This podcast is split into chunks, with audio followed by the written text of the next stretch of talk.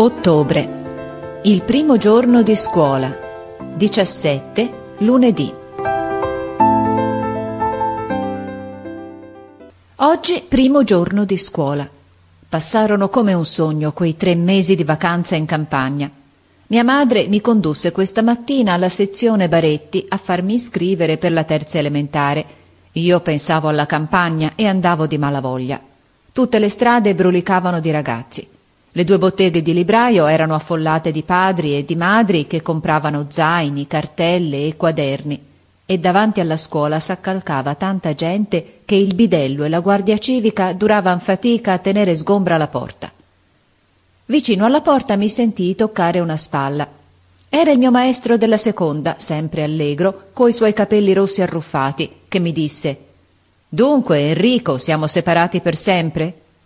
Io lo sapevo bene Eppure mi fecero pena quelle parole. Entrammo a stento.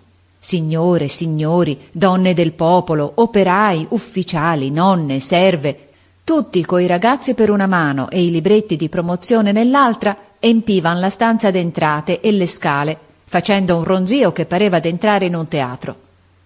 Lo rividi con piacere quel grande camerone a terreno con le porte delle sette classi, dove passai per tre anni quasi tutti i giorni. C'era folla, le maestre andavano e venivano. La mia maestra della prima superiore mi salutò di sulla porta della classe e mi disse Enrico, tu vai al piano di sopra quest'anno, non ti vedrò nemmen più passare. E mi guardò con tristezza.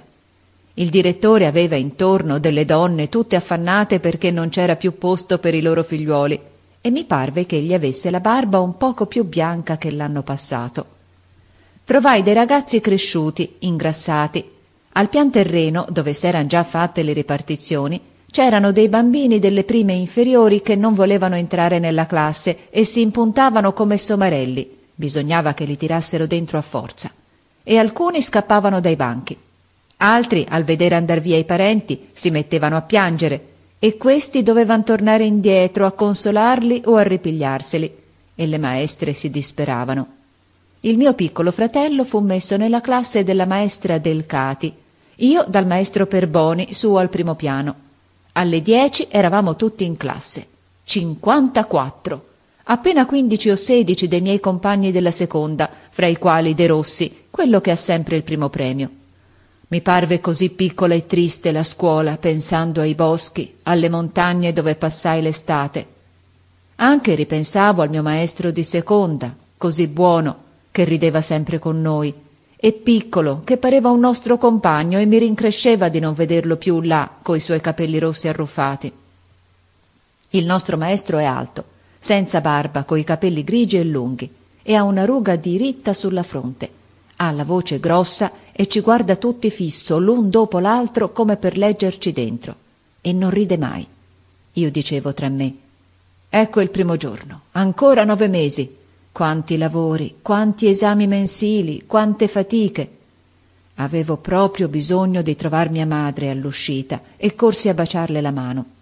Essa mi disse Coraggio, Enrico, studieremo insieme. E tornai a casa contento. Ma non ho più il mio maestro con quel sorriso buono e allegro, e non mi par più bella come prima la scuola.